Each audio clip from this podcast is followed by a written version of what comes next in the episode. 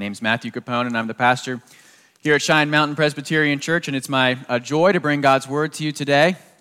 A special welcome if you're um, new or visiting with us. We're glad that you're here, and we're glad that you're here not because we're trying to fill seats, uh, but because we're following Jesus together as one community. And as we follow Jesus together, we become convinced that there's no one so good they don't need God's grace, and no one so bad they can't have it. And that's why we come back week after week to hear what God has to say in His Word, because we believe that God has something to say um, to everyone. We're continuing our series in the book of Daniel, and you'll remember the book of Daniel tells the story of a man named Daniel who lived in the late 7th and 6th century BC, and he was a faithful Israelite who was living in exile in Babylon. And we have two major things that the book of Daniel teaches us. First, it's meant to encourage us. Uh, no matter how bad things get, God is still in control. He rules and he reigns over the nations. Not only does it encourage us, though, it also instructs us. We're meant to learn from this book how we live faithful lives in a foreign land. And so we've been going back and forth between those two things encouragement um, and instruction. Remember, the last two weeks we've gone and looked at some minor themes in the book of Daniel. We looked at our lives as workers in the world, and we've looked at prayer. And now we're going to get back to the main point of chapter 6. So we covered verses 1 through 10 together. This morning we're going to cover um, verses 11 um, through 38. And we're going to come back to a theme we've seen before, which is this challenge of the relationship with the Christian um, and the state and the government. We've seen before that the state wants to be God, it wants to function as God, it wants us to treat it as God. Here we're going to see what happens when the state doesn't command us to worship it, but forbids us um, to do our own worship. Before we've seen, remember in chapter 3, um, Nebuchadnezzar commanded that they worship the golden image. Here, it's not so much that they have to worship a golden image, but that they stop praying um, to God. And so we have the common temptations that we come up against as Christians in the world when we have these conflicts. If we uh, are told to, we can't do something that God commands us to do, we're tempted to believe, right? Maybe we have everything to lose and nothing to gain by obeying God and defying the state. Maybe we believe that God's here in the church building with us, but He's not anywhere else. He's not powerful um, out in the world. And maybe we're simply tempted to give in to the world, the flesh, and the devil, the three temptations that Christians face. And so it's with that challenge we're going to turn now to Daniel chapter 6. Now I'm going to start reading at verse 11. However, we're to, I'm going to preach the whole chapter for us here because we're getting back to the main point of chapter 6. So I'm going to refer back to verses 1 through 10. So if you have your Bible with you or you have it on your phone, that would be helpful because you can see um, the entire chapter. And I'm going to do something I haven't done in a little bit, which is I'm going to give the kids another reading challenge. So I'm going to have you count words again. And our two words uh, this morning are this I want you to track the words law with me and the word injunction. So the word law, the word injunction. We're going to have a little bit of a challenge because we've already seen those words in verses 1 through 10. So you're not starting at zero.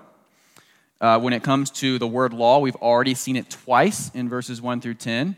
When it comes to the word injunction, we've seen it three times in 1 through 10. So you're starting at 2 for law, you're starting at 3 for injunction.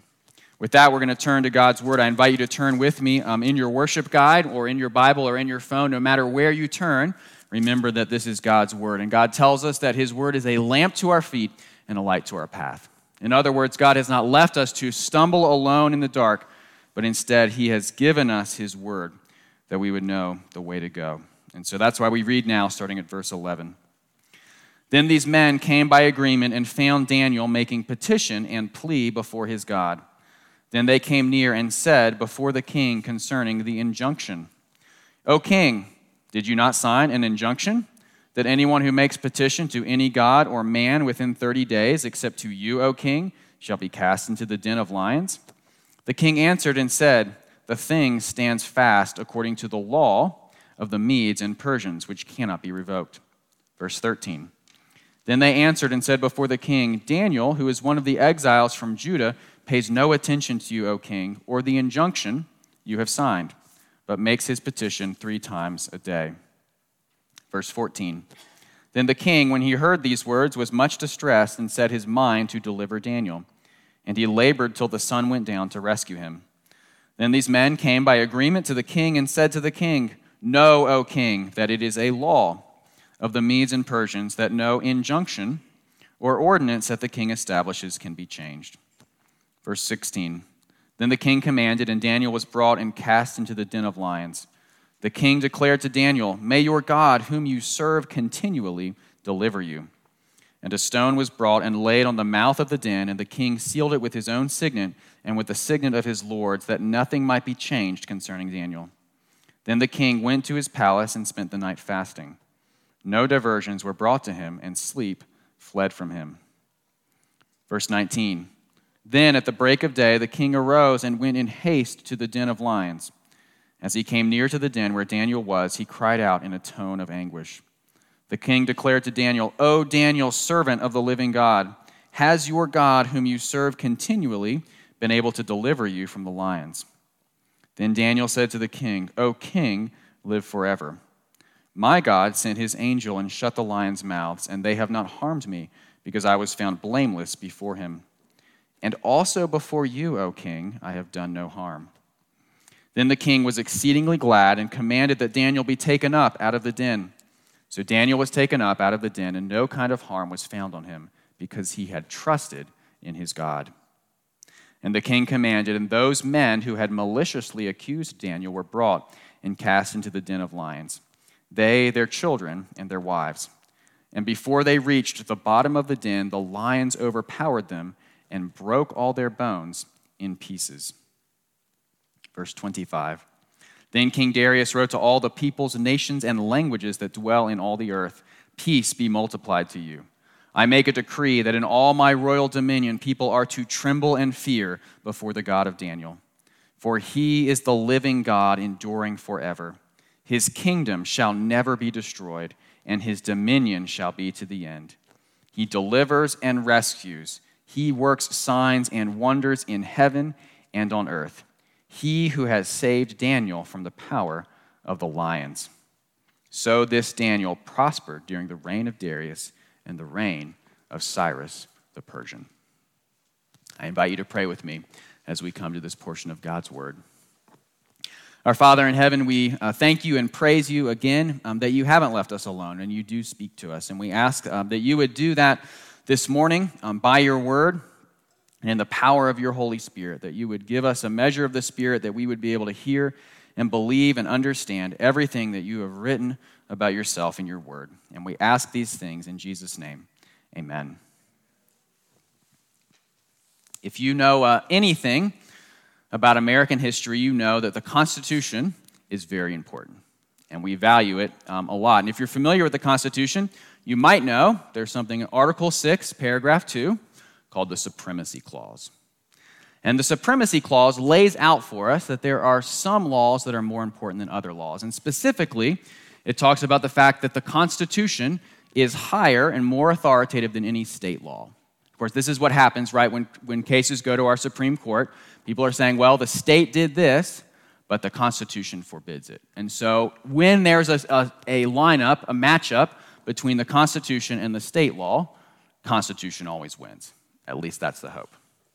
That's the idea. And of course, there's conflicts at times, right? There's times where federal laws and state laws conflict. So, for example, here in Colorado, we have one of those.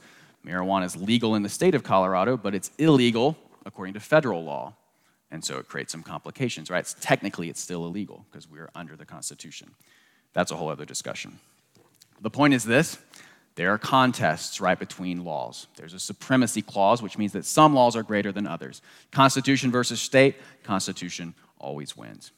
We see the same thing here uh, going on in Daniel chapter 6. We might say that there is a divine supremacy clause. In other words, God's laws always trump man's laws. And that's been set up for us with what we read in previous weeks. I'm going to jump back with us uh, to verse 5. Remember when these men who are jealous of Daniel hatch this plot to get him. In verse 5, they say this We shall not find any ground for complaint against Daniel unless we find it in connection with the law of his God. By the way, there in verse 5, that's our first instance um, of the word law. And this is the same concept we've talked about earlier in Daniel. Remember, I've told you about Acts chapter 5 verse 29, where the apostles say, We must obey God rather than men. And so that gets us to our test. Injunction appears in this chapter how many times? It's seven. Okay, so there's four times in what we read today, seven times throughout the whole chapter. Law I told you it appeared two times in verses 1 through 10. We saw it another two, two times. So we have seven injunction, four law.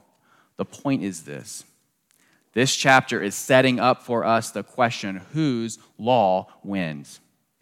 Verse 5, we see law for the first time. It's the law of his God. And then over and over and over, we hear about the laws and the injunctions of Darius.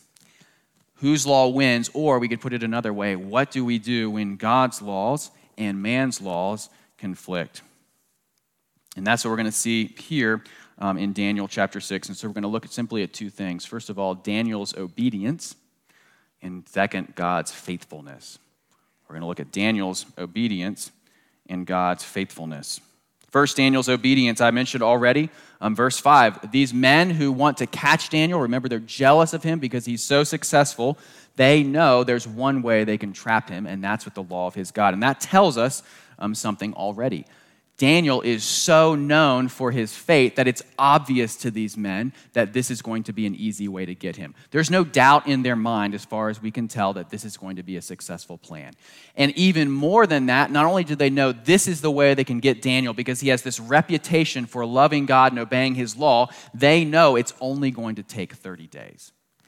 Even 30 days is enough to force Daniel to break. That's what we see in verses 6 through 9. And then after this whole trap is set, everything they believe is confirmed, right? Because verse 10, Daniel hears about this new law being passed. He just continues what he's done before.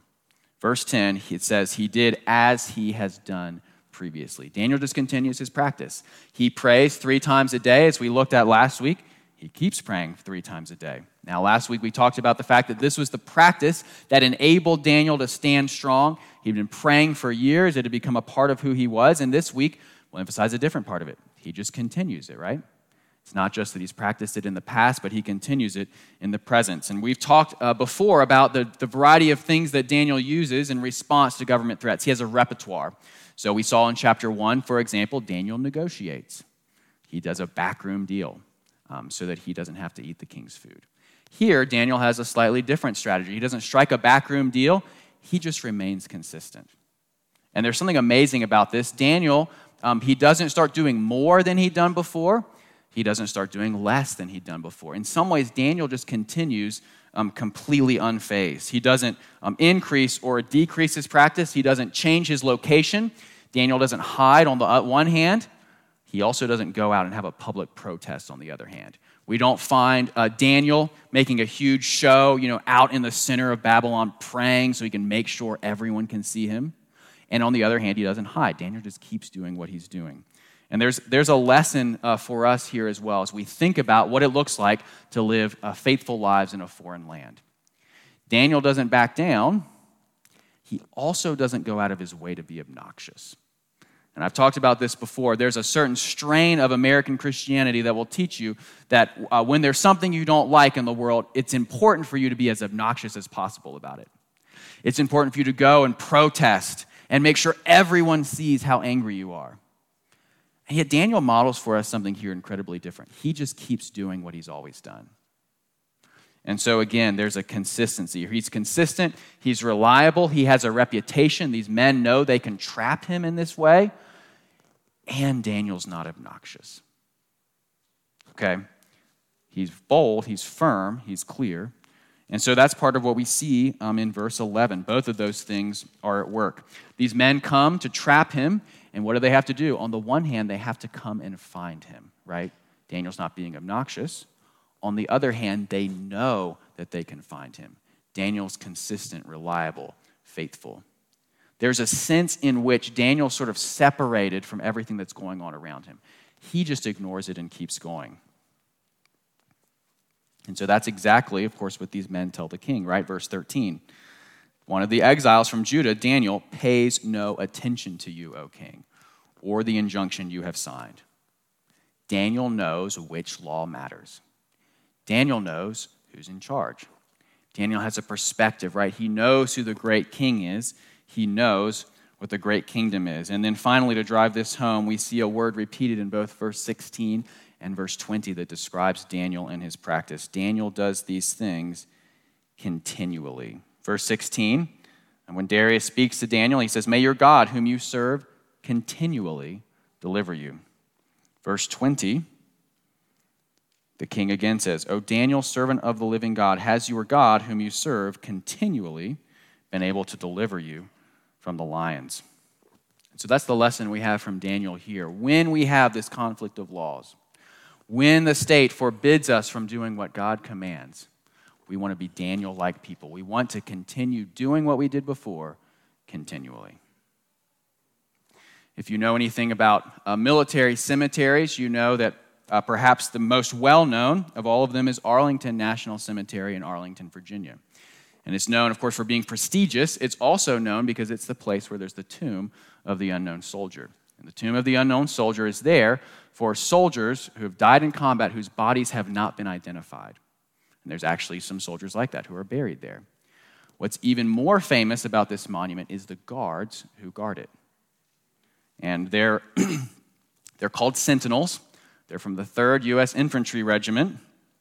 And they have to go through this incredibly rigorous demanding, highly selective process. Almost no one becomes a sentinel um, of the tomb of the unknown soldier.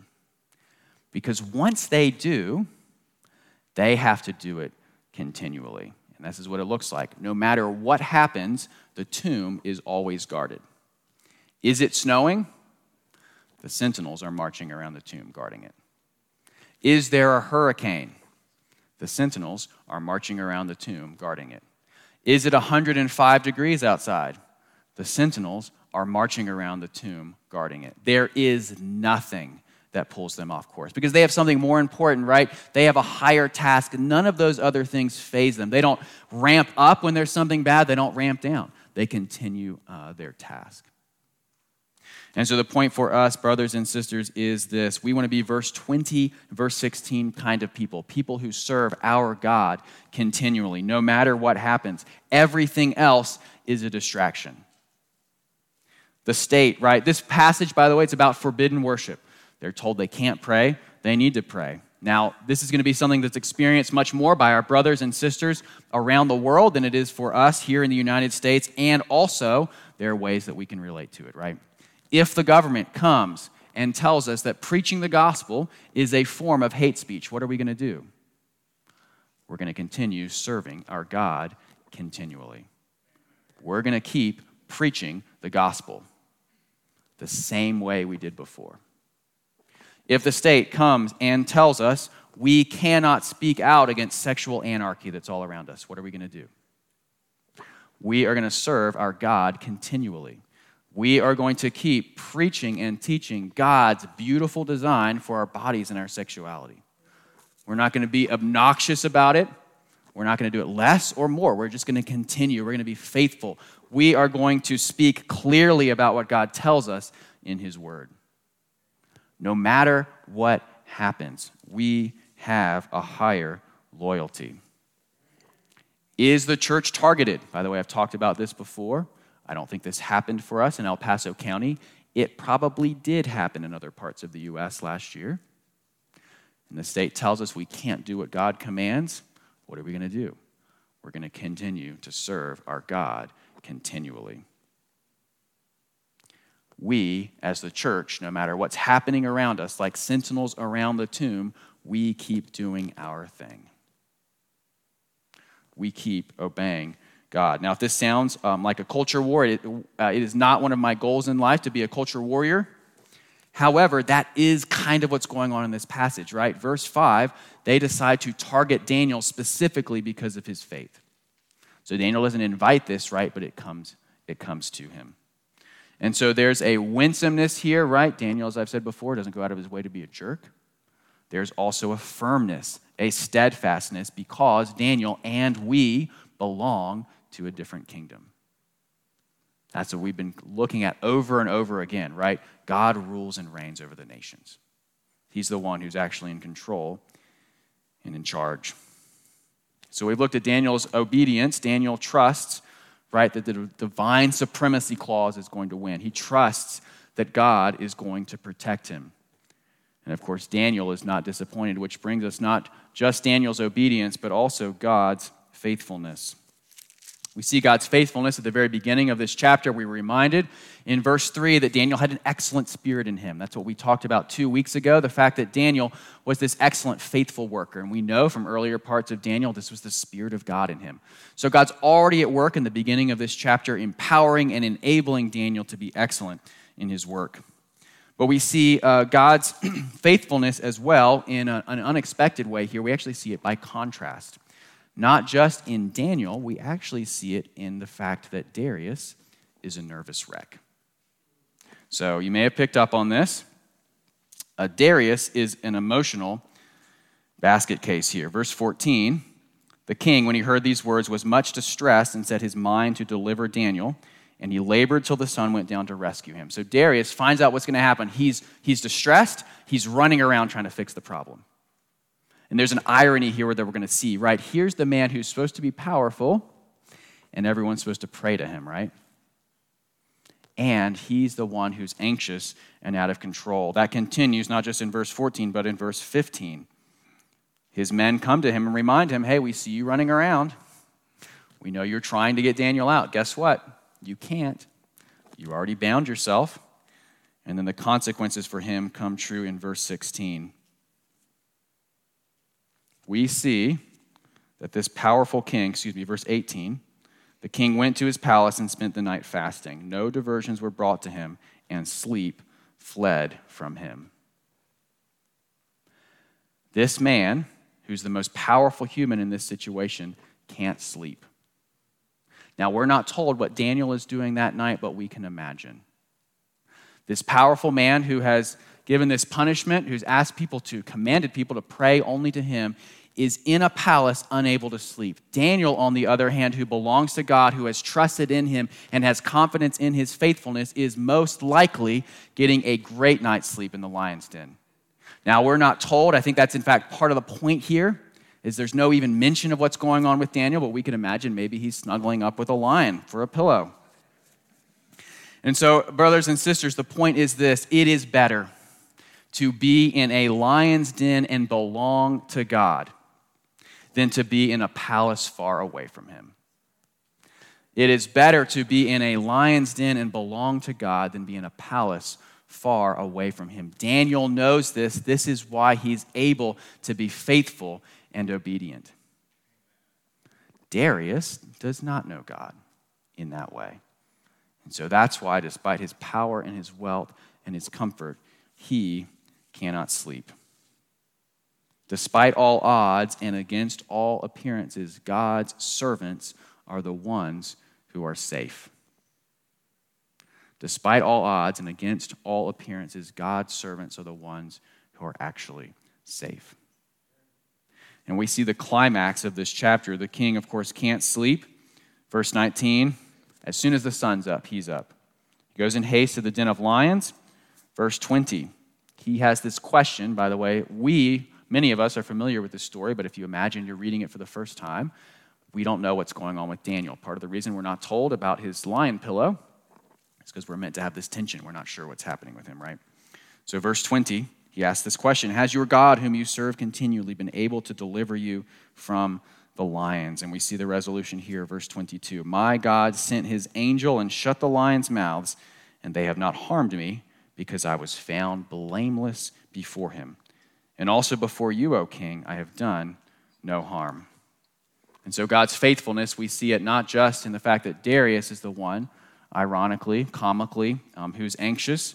We also see it in God's clear deliverance. He sends an angel to Daniel, and he finds Daniel blameless. In other words, Daniel is saying this there are two laws, and there's one great judge.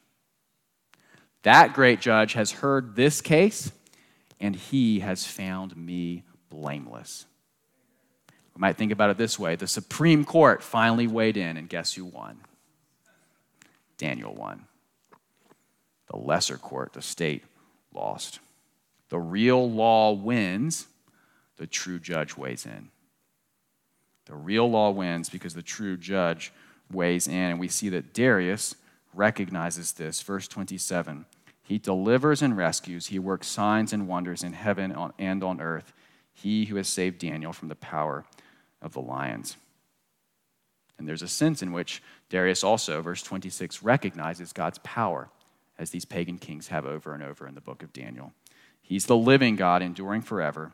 His kingdom shall never be destroyed, and his dominion shall be to the end. And so the point here is simple, and it's the point that we have in verse 23 God delivers those who trust in him. God delivers those who trust in him. We see that literally at the very end of verse 23. No kind of harm was found on him because he had trusted in his God. Brothers and sisters, we're able to stand firm because we know, like Daniel, who is really in charge. We are able to follow and serve God continually because we know who the true king is and we know what the great kingdom is as well. And so we not just being faithful like Daniel, but we remember and we believe who is really in charge, who actually has the power. We remember who's really in charge, and we know who actually has the power. Remember, I've mentioned before the summary that Daniel provides us of his book. Daniel chapter 11, verse 32. The people who know their God shall stand firm and take action. And that's what we see here. Daniel knows his God, he stands firm, and he takes action. The same we want to be true of us. We want to know our God as well so that we can stand firm and take action. Daniel is not just obedient, but God is faithful. And remember, part of the reason Daniel's able to remember this, to stay focused, we talked about it last week, verse 10, he sets his eyes towards Jerusalem. He sets his eyes towards the city of God, the place where God's king truly dwells.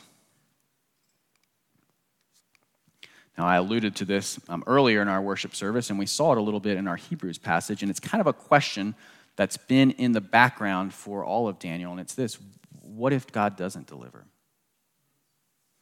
Yes, God delivered Dan- Daniel out of the lion's den here. Yes, Daniel chapter 3, Shadrach, Meshach, and Abednego were delivered from the fire. But what if they weren't?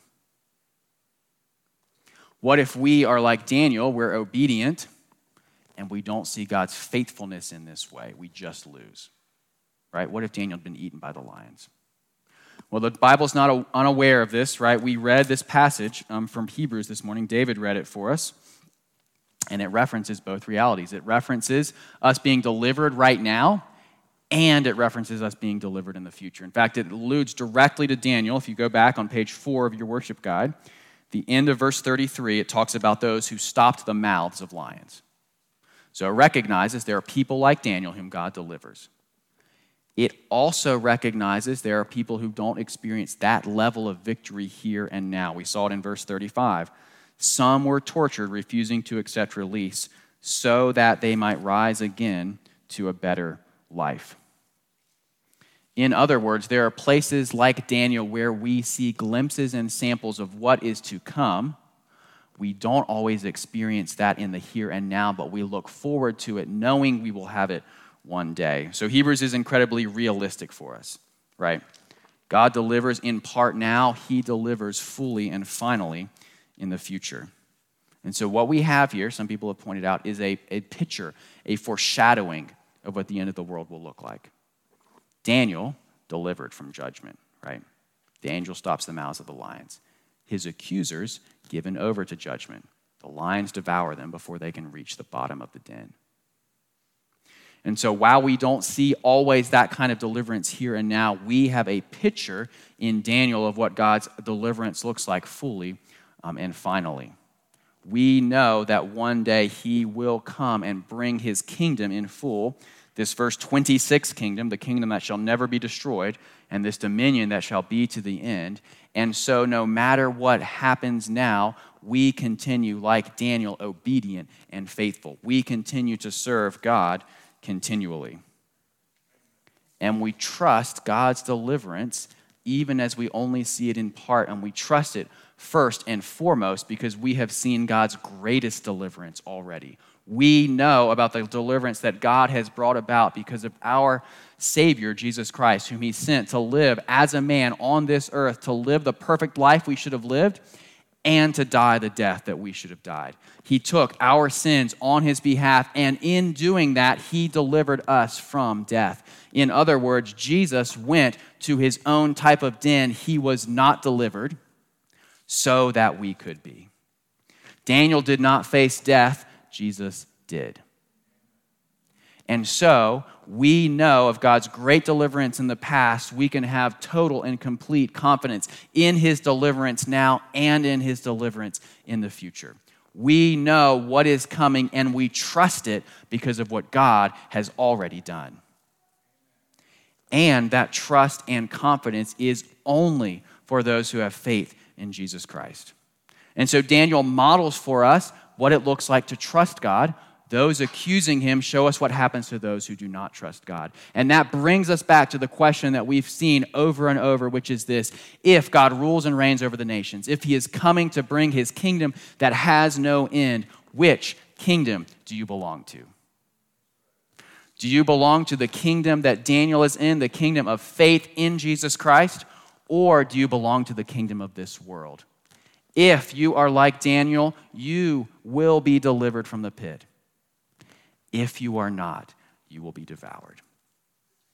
There is a picture here of God's final judgment. And so, if you are not like Daniel, if you're not a verse 23 kind of person, a person who had trusted in his God, remember, as I've mentioned before, the time to repent is now. No one knows the day or the hour when they will leave this earth and face our Lord. And so, we must embrace faith and repentance in Jesus Christ, knowing that He's the only one who can cover our sins. He is the one who represents us before God because we know that outside of Him, we do deserve to be eaten up. It is Daniel's trust in God's power and ultimately God's power that delivers him. We've talked about the deliverance and the judgment um, that we see in the future. We've seen Jesus in the past.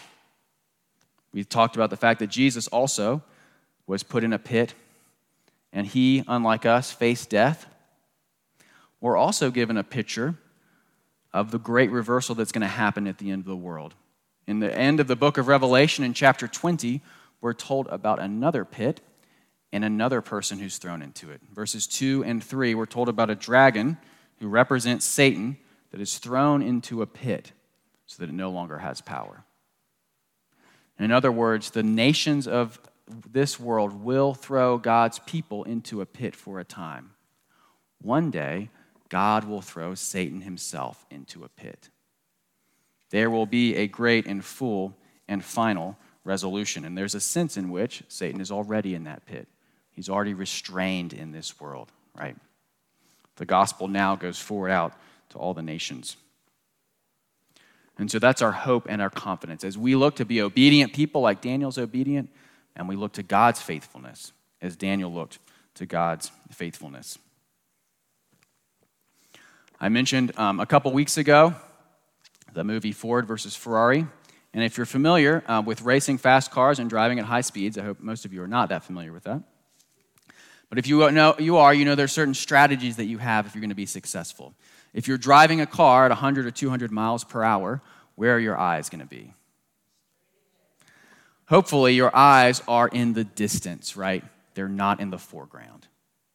You want your eyes to be as far ahead as possible because wherever you're looking, you are going to be there before too long. Brothers and sisters, as we live life in this world, facing the challenges of governments and authorities and dominions, we keep our eyes in the distance, not the foreground, because we know we're going to be there before too long. We keep our eyes focused on Christ and his kingdom, making decisions now that end us there, not distracted by what's going on to the left and the right, not distracted by what's in the foreground, but keeping ourselves centered and dialed in on the future that God has for us, because we know before too long we will be there. And so we remember the words of our Lord in Matthew chapter 16 For whoever would save his life will lose it, but whoever loses his life for my sake will find it. We look at our destination and we stay the course because we know that our God is faithful and he will deliver us. And so we want verse 23 to be true of us. No kind of harm was found on him because he had trusted in his God. Let's pray. Our Father in heaven, we thank you again um, for your word, and we ask that you would use this story, this story that is true and reliable, to strengthen our faith and our resolve, that we would know our God, we would know you, and so we would be able to stand firm and take action. We ask these things in the mighty name of Jesus Christ. Amen. I invite you to stand for our closing hymn.